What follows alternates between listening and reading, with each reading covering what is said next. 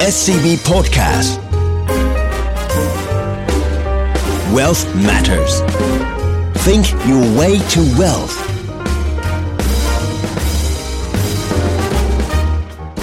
Presented by SCB Wealth สวัสดีครับ ท่านผู้ฟังทุกท่าน ขอต้อนรับเข้าสู่รายการ Well Matters นะฮะ เจาะลึกทุกประเด็นการเงินการลงทุนอินไซต์เข้มข้นแบบคนวงใน ผมออสตินเปียศักดิ์มานสันครับ ปุ้ยเกษรีอายุตกะค่ะ ผมเอ็มเพิ่มศักดิ์จากมงคลชัยครับ ครับพวกเรา 3 คนยินดีที่ได้มา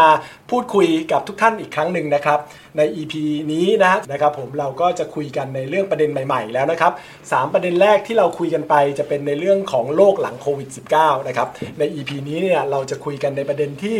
น่าจะเป็นสิ่งที่สนใจนะครับแล้วอยู่ในกระแสข่าวเลยนะครับผมก็คือเรื่องของสงครามเย็นระหว่างสหรัฐกับจีนนะครับผมเราเห็นเรื่องประเด็นนี้มา 2-3 ปีแล้วนะฮะหลังจากที่ประธานาธิบดีทรัมป์นะครับของทางอเมริกาเนี่ยโหชัดเจนมากในเรื่องของการที่จะอัดจีนนะครับผมต้องการที่จะให้จีนเนี่ยลดลงจากเรื่องของความที่อ่าเป็นกำลังจะก้าวขึ้นมาเป็นมหาอำนาจแทนนะครับผมใช่เขาก็ตั้งแต่ปี 2018 เนี่ยมีการ ขึ้นเอ่อเรื่องของภาษีตอนแรกเนี่ยเอ่อตัวภาษีก็ทำกับทุกประเทศ แต่หลังๆก็เห็นแล้วว่าโฟกัสหลักก็คือจีนนะครับผมก็มีการขึ้นตัวภาษี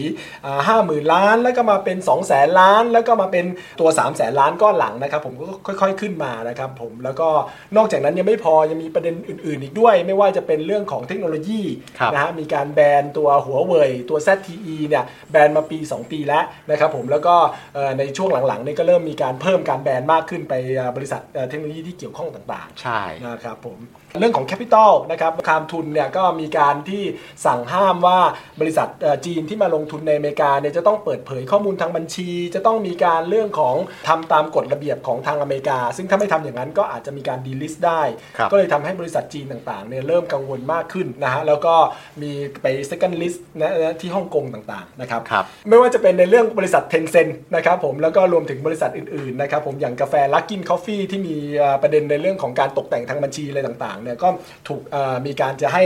ดีลิสต์ต่างๆนะฮะรวมไปถึงประเด็นสุดท้ายก็คือประเด็นเรื่องของ geopolitics เรื่องความไม่มั่นคงต่างๆนะครับผมความปลอดภัยของทางด้านจีนเนี่ยซึ่งมีการคุมเข้มมากขึ้นไป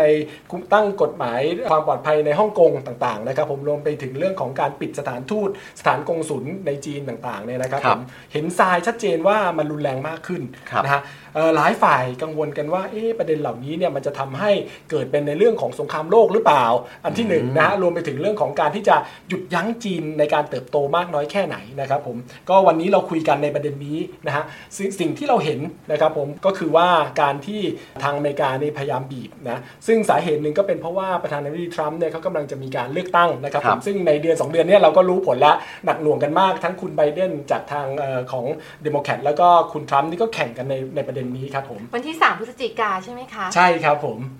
ครับเอ่อ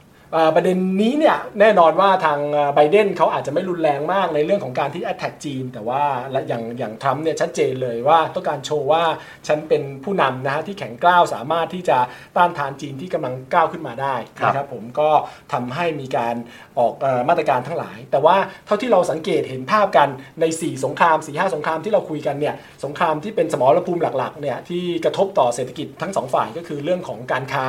นะครับผมก็อเมริกาขึ้นภาษีต่างๆนะครับผมครับแต่ว่าก็ทำให้ทั้งอเมริกาเนี่ยเศรษฐกิจก็ก็ซึมลงนะฮะทางฝั่งของจีนเนี่ยก็ส่งออกมาไม่ได้นะครับผมเรื่องของเทคโนโลยีรวมไปถึงเรื่องของสินค้าทุนเนี่ยก็มีการได้รับผลกระทบบ้างเหมือนกัน แต่ว่าเอ่อในประเด็นเหล่านี้เนี่ยก็มันจะไม่เห็นการที่ทางจีนเขาตอบโต้มากนัก แม้แต่สงครามการค้าเนี่ยมีการเซ็นสนธิสัญญาเฟสหนึ่งระหว่างกันเนี่ยก็จีนก็พยายามทำตามนั้นใช่ไหมครับ ใช่เลยค่ะ แต่ว่าเราจำกันได้นะครัคะบเมื่อตอนปีที่แล้วเนี่ยโอ้โหตลาดหุ้นนี่มีการปรับตัวร่วงลงมาค่อนข้างเยอะเลยจากข่าวเรื่องของพออเมริกาเนี่ยถูกมาขึ้นภาษีสินค้านำเข้ากับจีน ซึ่งมีหลายก้อนทีเดียวจริง ๆ มีหลายก้อนที่เขาขึ้นไปก่อนแล้วนะครัคะแล้วก็พอมาปีนี้เองเนี่ยต้นปีดูอนาคตสดใสนะคะ เห็นว่าโอ้โหมีการ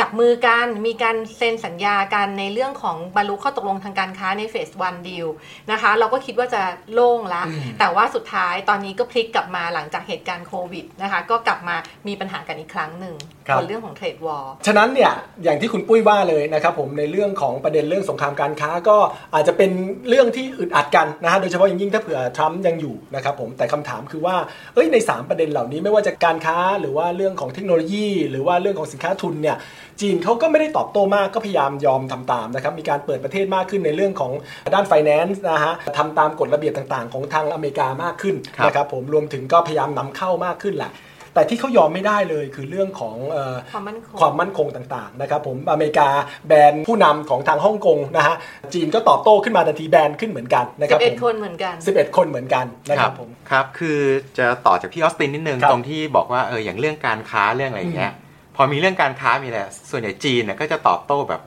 นิ่มๆหรือก็อืมหรือหรือบางทีก็นิ่งๆไปเลยเงียบๆไปเลยนะครับ แต่ว่าพอมาเป็นเรื่องของเกี่ยวกับเรื่องความมั่นคงในประเทศ โดยเฉพาะเรื่องจีนเดียวอะอืมถ้ามีเรื่องนี้เข้ามาเมื่อไหร่โหจีนนี่สู้ตายเลยใช่ไม่ว่าจะนะครับเป็นประเด็นฮ่องกงประเด็นไต้หวันใช่ไหมฮะแล้วก็ไม่ใช่แค่อเมริกาอย่างเดียวครับนะฮะไม่ว่าประเทศไหนก็ตามนะอืมที่แบบอย่างอย่างล่าสุดเนี่ยที่แบบเป็นโฆษกของ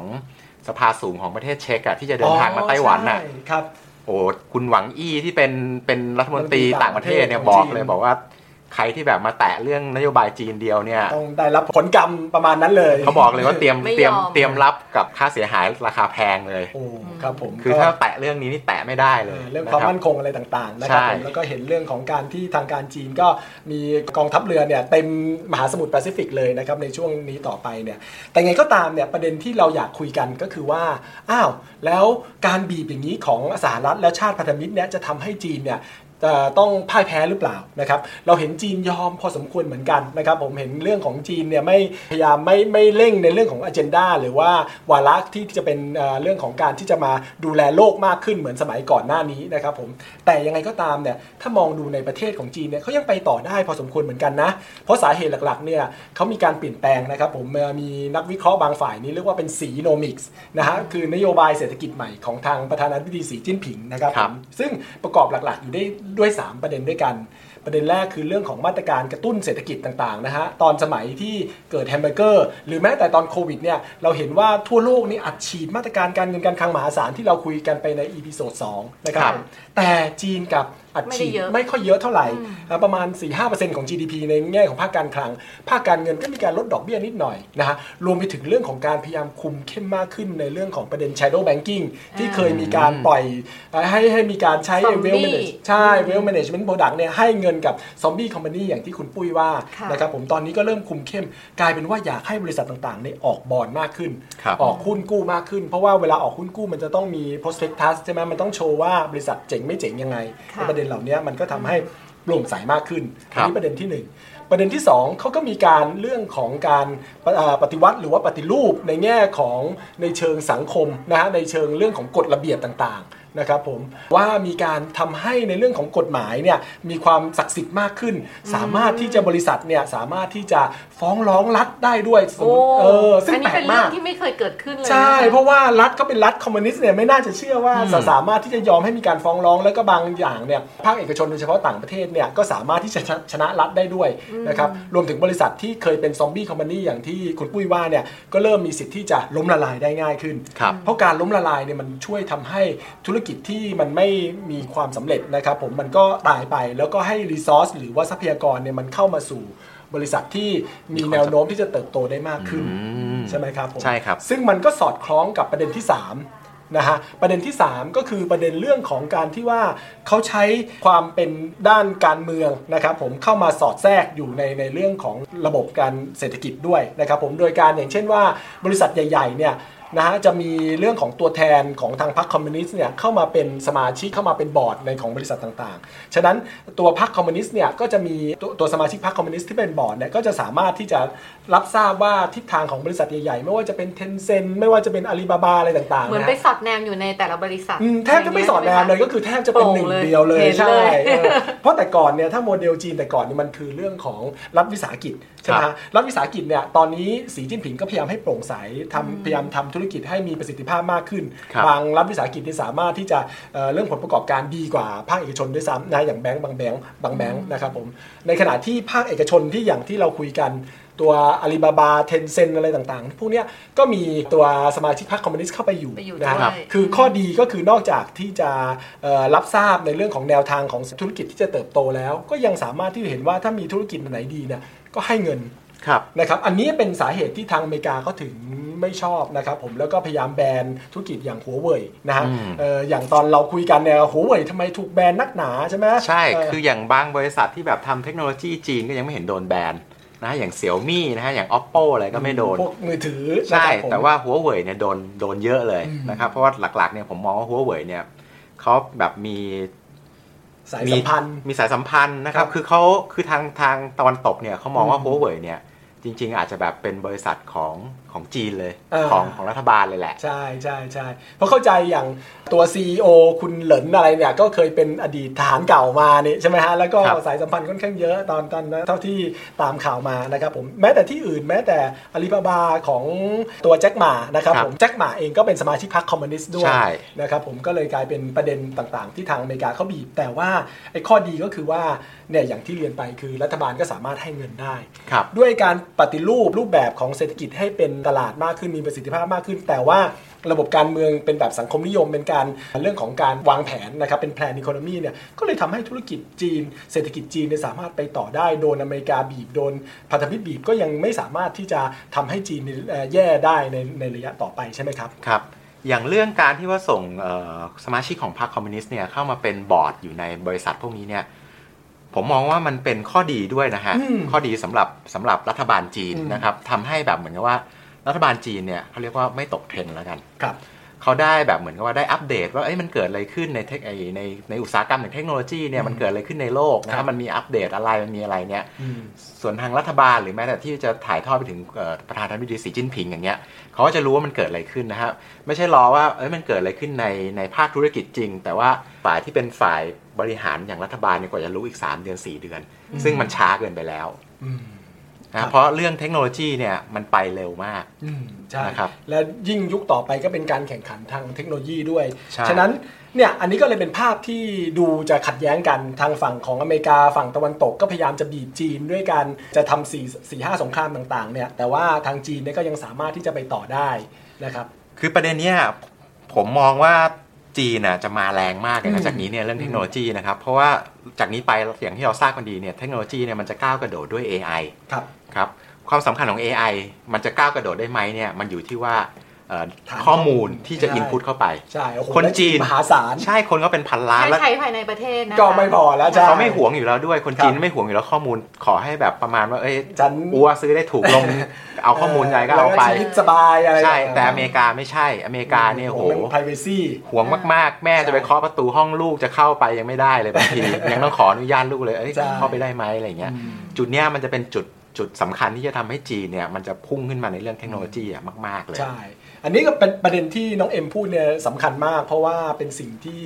นักวิเคราะห์เขาก็มองต่อไปด้วยนักกลยุทธ์เนี่ยต่างๆ ว่าต่อไปสิ่งที่อเมริกาจะอยู่รอดในการที่จะบีบกับจีนมากก็คงต้องมาทางเทคโนโลยีเนี่ยเพราะว่าถ้าไปทางเทรดเนี่ยอย่างที่คุณปุ้ยว่าตอนต้นใช่ไหมฮะมันทำให้เศรษฐกิจทั้งสองประเทศเนี่ยได้รับผลกระทบ ก็คงต้องไปเทคโนโลยีเนี่ยนะฮะแต่ยังไงก็ตามเนี่ยกลายเป็นว่าในฝั่งของเทคโนโลยีของฝั่งจีนเนี่ย เฮ้ยไปได้ต่อเนื่องเขามีตลาดใหญ่นะสามารถเติบโตได้มีฐานข้อมูลเยอะใช่ไหมสามารถที่จะให้ AI ได้เรียนรู้ได้นะครับ แต่อเมริกาเนี่ยในทางกลับกันค่อนข้างบีบนะฮะในข่าวในช่วงที่ผ่านมาก็ Big Four นะก็ต้องไปโดน grill แล้วขึ้นไปที่วุฒิสภาไปสให้ภาปากคำให้ปากคำโอ้โหโดนอัดเละเทะเลยนะไม่อยากให้โตเพราะว่าเรื่องของ antitrust ใช่ไหมไม่อยากให้โตเดี่ยว เรื่องของ p r i เวซีอะไรใช่ต่างๆนะเป็นประเด็นต่างๆ เหล่านี้มันทำให้เป็นคุมเข้มในเรื่องของเทคโนโลยีในอเมริกาเองนะครับก็ในขณะที่จีนเนี่ยเปิดเลยเอ่อเรื่องของเอ่อตัว digital currency จะหยวนดิจิตอลอะไรต่างๆ เดี๋ยวนี้ก็มีความเอ่อสามารถที่จะใช้ได้ง่ายขึ้นมากมายนะฮะอยู่ในไทยเองไงก็อาลีเพย์อะไรต่างๆ ก็สามารถใช้ได้ง่ายครับเนี่ยพี่ออสตินพูดถึงดิจิตอลหยวนเนี่ยครับเขาเพิ่งเริ่มใช้แล้วนะพี่อ๋อเหรอก็เมื่อเมื่อสิ้นเดือนครับสิงหาคมที่ผ่านมาเนี่ยครับ ข้าราชการในเมืองหูเป่ยอะฮะ บางส่วนนะฮะครับเขาเริ่มจ่ายเงินเดือนบางส่วนเนี่ยด้วยดิจิตอลหยวนละ โอ้ไม่ต้องจ่ายเงินเป็นเงินจริงๆแล้วใช่ ก็จ่ายเป็นดิจิตอลแล้วก็ใช้ก็ใช้มือถือในการจ่ายครับนะ เรื่องพวกเนี้ยมันมันไม่ใช่แค่เรื่องความสะดวกหรืออะไรด้วยนะ อืม ผมว่ามันเป็นเรื่องที่มันจะสามารถทำให้ลดเรื่องคอร์รัปชันลงไปได้ด้วย อืมเพราะมันมันมี record มันมี record หมดมันมี digital footprint ทั้งหมดอืมนะครับว่าไปไหนอะไรยังไงมามาบ้างนะฮะ อืม เหมือน Google Map เลยนะฮะ ไปไหนมาไหนบ้างรู้หมดครับรู้ครับรู้ครับเส้นทางการเดินใช่คือมันเป็นมันเป็นนโยบายหลักของของประธานาธิบดีสีอยู่แล้วนะฮะในเรื่องคอร์รัปชัน นะครับที่เขาพยายามจะบีบให้โปร่งใสมากขึ้นใช่นะครับผมฉะนั้นอันนี้ก็เป็นภาพดีของทางจีนนะคราวนี้สิ่งถ้ามองในระยะยาวๆในในเชิงของสังคมเทคโนโลยีสงสงครามเทคโนโลยีเนี่ยอาจจะเออมันก็กินกันไม่ลงเหมือนกันนะ ถึงแม้ว่าทางอเมริกาเขาบีบอย่างเงี้ยแต่ว่าเฮ้ยประเทศอย่างพวกเราเนี่ยเราก็ใช้เทคโนโลยีที่ผ่านเป็นเบสของทางอเมริกามาโดยตลอดจะเป็น Apple Microsoft IBM ต่างๆ ใช่ไหมฮะเออใช่ในขณะที่ของจีนเนี่ยเอ่อเขาจะไปทางทางประเทศใหม่ๆนะครับก็คงเป็นประเทศในพวกแคริบเบียน หรือประเทศในหมู่เกาะต่างๆ ที่เขายังสามารถที่จะมีอิทธิพลได้ผ่าน Belt and Road Initiative ฉะนั้นครับมันอาจจะเลยยังไม่เยอะ ภาพที่เรามองต่อไปเลยกลายเป็นว่าเรื่องของเทคโนโลยีอาจจะแบ่งกันเป็น 2 ขั้วอย่างที่เขาเรียกว่า splinternet นะครับครับในกลุ่มหนึ่งก็คือว่าในของอเมริกาก็ยังจะพอไปได้ เพราะว่า base ยังยังไปต่อเนื่องในขณะที่ของจีนเนี่ยรูปแบบใหม่ๆ จะเป็นตลาดในประเทศเอง หรือว่าประเทศใหม่ ๆ ที่กำลังเกิดขึ้นแทนก็อาจจะใช้เป็นระบบจีนมากขึ้น มันเลยทำให้อะ ถ้ามองใน implication ของด้านการลงทุนเนี่ยเราอาจจะเห็นว่าการลงทุนทั้งในหุ้นจีน แล้วก็หุ้นอเมริกาที่เกี่ยวข้องกับเทคโนโลยีเนี่ยสามารถไปกันได้ใช่ไหมครับคุณปุ้ย ใช่เลยค่ะ แต่ว่าอันหนึ่งที่ปุ้ยอยากจะให้ทุกคนเป็นข้อคิดเอาไว้กับครับการลงทุนนะคะ ก็คือว่ามันขึ้นอยู่กับว่าใครจะขึ้นมาเป็นดำรงตำแหน่งประธานาธิบดีสหรัฐเออด้วยน่าสนใจใช่ไหมคะใช่เพราะว่าแต่ละคนเนี่ย ไม่ว่าจะเป็นคุณทรัมป์เอง หรือว่าคุณไบเดนเองเนี่ยครับเขาก็มีวิธีในการจัดการกับจีนเนี่ยที่แตกต่างกันอืมแต่ทั้งคู่เนี่ยมีจุดมุ่งหมายเดียวกันก็คือ จะต้องพยายามลดทอนอำนาจของจีนไม่ให้ขึ้นมาเป็นมหาอำนาจของโลกครับค่ะครับจากที่พี่ปุ้ยเรียนเมื่อกี้เนี้ยไม่ว่าจะเป็นทรัมป์ไม่ว่าจะเป็นไบเดนครับนะครับยังไงก็คงบีบจีนครับแต่ว่าวิธีการในการบีบเนี่ยมันจะต่างกันอืมนะครับคุณทรัมป์วิธีการบีบมันก็คืออะไร ทวิตเตอร์ใช่ใช่โผล่ใช่มาตื่นมาอะอืมตกกระจายเลยครับเกิดอะไรขึ้นครับนะครับ ส่วนคุณไบเดนเนี่ยเขาใช้วิธีทางการทูตเป็นหลักอืมนะครับใช้วิธีผ่านการเจรจา คือพูดง่ายๆเนี่ยบีบทั้งคู่อืมนะครับแต่ว่าความผันผวนของตลาดเนี่ยมันจะต่างกันอืมอืมของคุณทรัมป์เนี่ยมันจะผันผวนกว่านะครับครับส่วนของคุณไบเดนเนี่ยมันจะสมูทกว่าละกัน ครับ ใช่ แล้วก็ของอย่างที่น้องเอ็มเรียนเลยค่ะ คือคุณทำเนี่ย เวลาที่เขาทำเนี่ยนะคะ เขาบอกเลยขึ้นภาษีอ่าอะใช่ ขึ้นภาษีปุ๊บเห็นผลเร็ว ทันใจทอืมำใช่ไหมคะทันใจทำทันใจทำแต่แล้วก็แล้วก็รู้นี่ว่าครับสีก็ยังทนได้สีทถ้านไม่ได้ถ้าไม่ถ้าไม่ไปครัแตะบเกี่ยวกับเรื่องของความมั่นคงใช่ไหมใช่คะใช่อ่าใช่ไม่ไปแตะในเรื่องของ geopolitical risk แต่ว่าถ้าเกิดว่าเป็นทางไบเดนเองเนี่ยเขาอาจจะใช้วิธีคือเอ้ยไปชวนยุโรปมา ไปชวนคนอ่านู้นเป็นคนนี้พันธมิตรมามาเป็นอืมพันธมิตร แล้วช่วยกันห้อมล้อมกดดันจีนครับซึ่งจะเป็นนโยบายที่คล้ายๆ กับทางด้านของโอบามาทำในช่วงก่อนหน้านี้ครับครับ แต่ว่าผมอยากจะเรียนเพิ่มเติมนิดนึงนะครับ ว่าการที่ว่าคนที่จะไปร่วมกับสหรัฐมาบีบจีนเนี่ยเขาก็จะไปแบบแบบกล้าๆกลัวๆไปแบบอืมขาหนึ่งไปอีกขาหนึ่งก็ไม่อยากไปอืมเพราะเราอย่าลืมว่าจีนยุเนี่โรยปเนี่ยอืมใครๆก็อยากเข้าไปขายของ ใช่ เพราะเป็นอนาคตนะเนอะใช่ยุโรปเนี่ยตลาดเยอะแยะถ้าเหมือนกับว่าเรื่องโควิดมันจบท่องเที่ยวนะครับ คนจีนก็ไปเยอะอืมสินค้าแบรนด์เนมอย่างพวกหลุย พวก Air m e s พวกอะไรพวกนี้คนที่อืมซื้อมากที่สุดก็จีนอืมนะครับใช่ คือเขาจะมาบีบจีนเต็มที่มันก็ไม่ได้นะฮะอืมเขาก็ต้องเล่นเล่นแบบการทูตสองหน้าหน้าหนึ่งอืก็มอาจจะไปกับอเมริกา แต่มันก็ไปได้ไม่สุดหรอกอืมนะครับหน้าหนึ่งเนี่ยเขายังต้องไปกับจีนอยู่มตอนช่วงโควิดนี่ช็อปพวกนี้นี่เงียบกริบเลยนะคะ ไม่มีคนจีนไปซื้ออืมอืมอืมอืมแต่ว่าระยะต่อไปก็อาจจะยังพอได้เนอะถ้าเผื่อกับเรื่องของกำลัง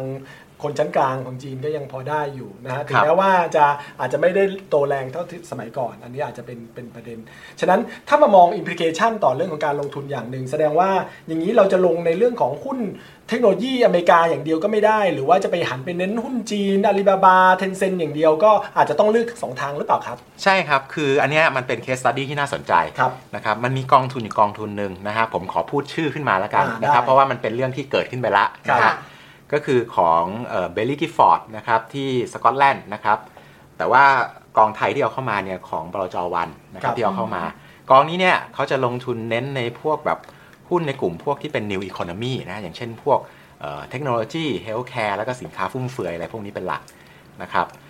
ซึ่งหุ้นที่เขาลงในในในกองทุนเนี้ยมันเป็นมันเป็นกองทุนหุ้นหุ้นหุ้น global นะครับครับ ซึ่งหุ้นที่ขึ้นดีๆนะครับในพอร์ตของเขาเนี่ยก็คือหุ้นเทคโนโลยีสหรัฐ แล้วก็หุ้นเทคโนโลยีจีน จีนอืมอือฮึคือเขาลงทั้งคู่ครับนะครับเขาไม่เลือกไม่เลือกอันใดอันหนึ่งอืมนะครับ แสดงว่าถ้าเผื่อเราจะ bet ในครั้งนี้ว่าใครจะชนะเนี่ยจะภาพมันคงยาวยังยังคงไม่จบง่ายๆฉะนั้นเราก็ bet คู่ไปเลยนะครับใช่จะลงในด้านของจีน หรือจะลงในด้านของอเมริกาเนี่ยในโดยเฉพาะเทคโนโลยีที่เราคุยกันว่าจะไปต่อต่อได้ยาวๆเนี่ยก็ควรที่จะลงทั้งคู่ ค่ะใช่ค่ะพบนประเด็นของเทคเองเนี่ยเทคโนโลยีเนี่ยนะครัคะบเราก็คุยกันมา2 สาม episode ละใช่บอกว่าเอ้ยกลุ่มนี้เนี่ยมันได้รับประโยชน์ทั้งจากในเรื่องของมาตรการกระตุ้นครับอ่าจากโกรธที่ยังมีอยู่ของบริษัทมีคุณภาพที่ค่อนข้างดี เพราะฉะนั้นเนี่ยไม่ว่าจะเป็นบนจีหรือบนบนอเมริกานะคะ มันยังไปต่อได้ทั้งคู่เลยค่ะครับผม ฉะนั้นอ่าวันนี้เราเข้ามาถึงช่วงสุดท้ายนะครับ ก็พูดกันมาสนุกสนานพอสมควรในระดับหนึ่งแล้ว ผมขอสรุปอย่างนี้แล้วกัน วันนี้ที่เราในอีพิโซดนี้ที่เราคุยกันก็คือในเรื่องของสงครามเย็นระหว่างสหรัฐกับจีนนะครับผมอย่างที่เราทราบกันเนี่ยสหรัฐด้วยความที่เขาต้องการที่จะเบรกไม่ให้จีนเนี่ยขึ้นมาเป็นอันดับหนึ่งอย่างหลายฝ่ายก็คงรู้กันปี 2030อย่างช้าในจีนยังไงก็ขนาดเศรษฐกิจก็มาแซงเนี่ยทำให้ในเรื่องของอเมริกาก็พยายามบีบไม่ว่าจะเป็นเรื่องสงครามการค้า สงครามเทคโนโลยี สงครามทุน รวมไปถึงเรื่องของ geopolitics หรือความมั่นคงอะไรต่างๆนะครับประเด็นต่างๆ ที่เราเห็นก็เห็นชัดเจนแล้วจะบีบเนี่ยสามสงครามแรก 3 สมรภูมิแรกเนี่ยจีนยอมในระดับหนึ่งถึงแม้ว่าจะกระทบอะไรต่อไม่อะไรนะครับผมเพราะว่าเขาก็ถือว่ายังไงเขาก็ไปได้นะฮะครับแต่เรื่องของสิ่งที่เขายอมไม่ได้ก็คือเรื่องของด้าน geopolitics หรือว่าความมั่นคงต่างๆ จะฮ่องกงจะไต้หวันจะทิเบตอะไรเขาไม่ยอมนะครับผม พอมาดูในโฟกัสในเรื่องของ 3 3 สมรภูมิเนี่ยสมรภูมิที่สามารถไปได้ด้วยดีต่อไปในระยะยาว เราจะเห็นการลบพุ่งกันต่อไประยะยาวก็คือเรื่องของเทคโนโลยีนะครับผมแต่ว่าจะทำให้จีนเนี่ยลดลงง่ายๆไหมก็คงไม่ได้ง่ายหรอกเพราะว่าจีนเนี่ยเขาก็มีโมเดลใหม่ก็คือเรื่องของสีโนมิกส์ที่มีการใช้ระบบตลาดเข้ามาร่วมด้วยในเรื่องของเศรษฐกิจทำให้มีประสิทธิภาพมากขึ้นนะครับผมในขณะที่ระบบเรื่องของพรรคคอมมิวนิสต์ก็ยังช่วยผลักดันทำให้เทคโนโลยีใหม่ๆ สามารถไปได้ในระดับหนึ่งเหมือนกันฉะนั้นก็เป็นคู่ต่อสู้ที่สมน้ำสมเนื้อกับทางในเรื่องของการสู้กับทางจีนนะครับผมครับฉะนั้นในประเด็นเทคโนโลยีเนี่ยเราก็เลยมองว่าเออมันจะเป็นเรื่องของการสู้กันยาวๆนะครับผมฉะนั้นในส่วนของด้านการลงทุนภาพที่เราเห็นก็คือว่าในประเด็นเรื่องของเทคโนโลยีเราก็สามควรที่จะลงทุนในในทั้งหุ้นทั้งสองกลุ่ม ก็คือทั้งเทคโนโลยีของจีนแล้วก็ของอเมริกาใช่ไหมครับ ใช่ค่ะครับ ฉะนั้นน้องเอ็มมีประเด็นเสริมอะไรไหมครับผม ก็ถ้าจะเสริมนะครับ ก็ผมมองว่าเอ่อ นโยบายของครับเอ่อประธานาธิบดีสีจิ้นผิงเนี่ยมันเป็นนโยบายที่เรียกได้ว่าย่างก้าวของเขาเนี่ยเขายังเดินไปข้างหน้าอยู่ครับแต่ว่ามันเป็นย่างก้าวที่เขาเรียกว่าสุขุมขึ้นอืมนะครับอย่างเมื่อสัก 2 ปีที่แล้วเราได้ยินเลย Made in China ปีอะไร2030อืมปีอะไรอย่างเงี้ยพอมีเรื่องมีอะไรนะฮะเขาก็เงียบได้เงียบเลยเงียบไปเลยแล้วก็เขาก็ทำตัวสุขุมขึ้นอ่านะครับไม่เหมือนก่อนหน้านี้ที่แบบ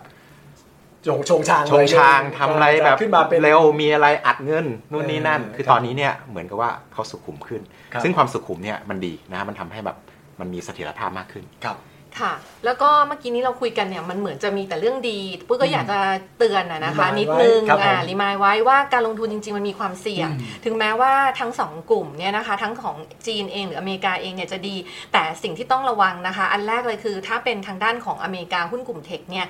ถ้าหากว่าทางด้านของประธานาธิบดีคนใหม่เนี่ยเป็นคุณไบเดนนะคะครับมันก็อาจจะทำให้เขามีนโยบายที่ออกมาในแง่ที่ว่าจะขึ้นภาษีนะคะ ก็จะกระทบกับรายได้ของทางด้านของหุ้นในบริษัทกลุ่มเทคด้วย อันที่2นะคะคือเขาจะขึ้นภาษีเป็น 28%บนบริษัทอ๋อใช่จดทะเบียนใช่ของนะคะคุณ Biden อันที่ 2 ก็คือเรื่องของนโยบายที่เป็น anti trust law นะคะเขาก็อาจจะมีการออกกฎหรือออกมาตรการอะไรต่างๆ ออกมา ที่อาจจะทำให้กระทบกับทางด้านบริษัทในกลุ่มเทคด้วยเช่นเดียวกัน อันที่ 3 คือตอนนี้เราเห็นราคาหุ้นของกลุ่มเทคเนี่ยมีการปรับตัวเพิ่มขึ้นมามากในเพราะฉะนั้นเนี่ยอเมริกาอาจจะมีใช่ค่ะออกมาสูงมากจนอืมทำให้ดัชนี NASDAQ เนี่ยขึ้นทำ new high ไปเลยนะคะ มันก็ต้องบอกว่า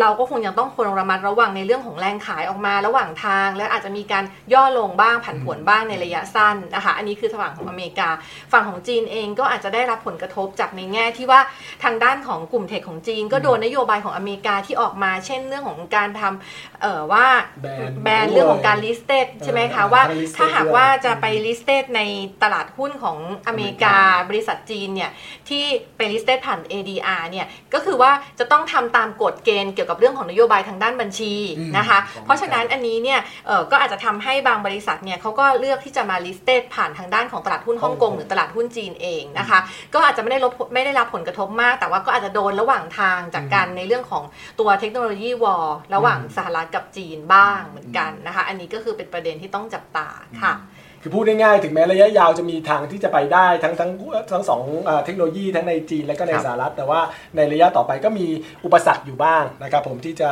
มากดดันบ้างก็ต้องระมัดระวังบ้างนะครับผมก็วันนี้เต็มอิ่มมากเลยลึก อินไซต์มากนะครับผมในเรื่องของการสงครามเย็นนะฮะแล้วก็เรื่องของแนวโน้มของทิศทางการลงทุนในหุ้นกลุ่มเทคโนโลยีของทั้งสองประเทศนี้ด้วยนะครับผมก็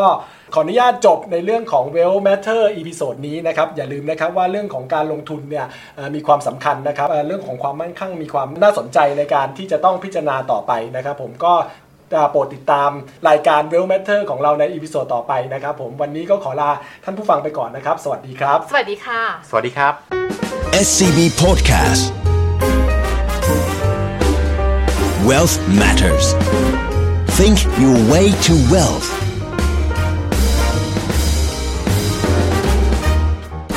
Presented by SCB Wealth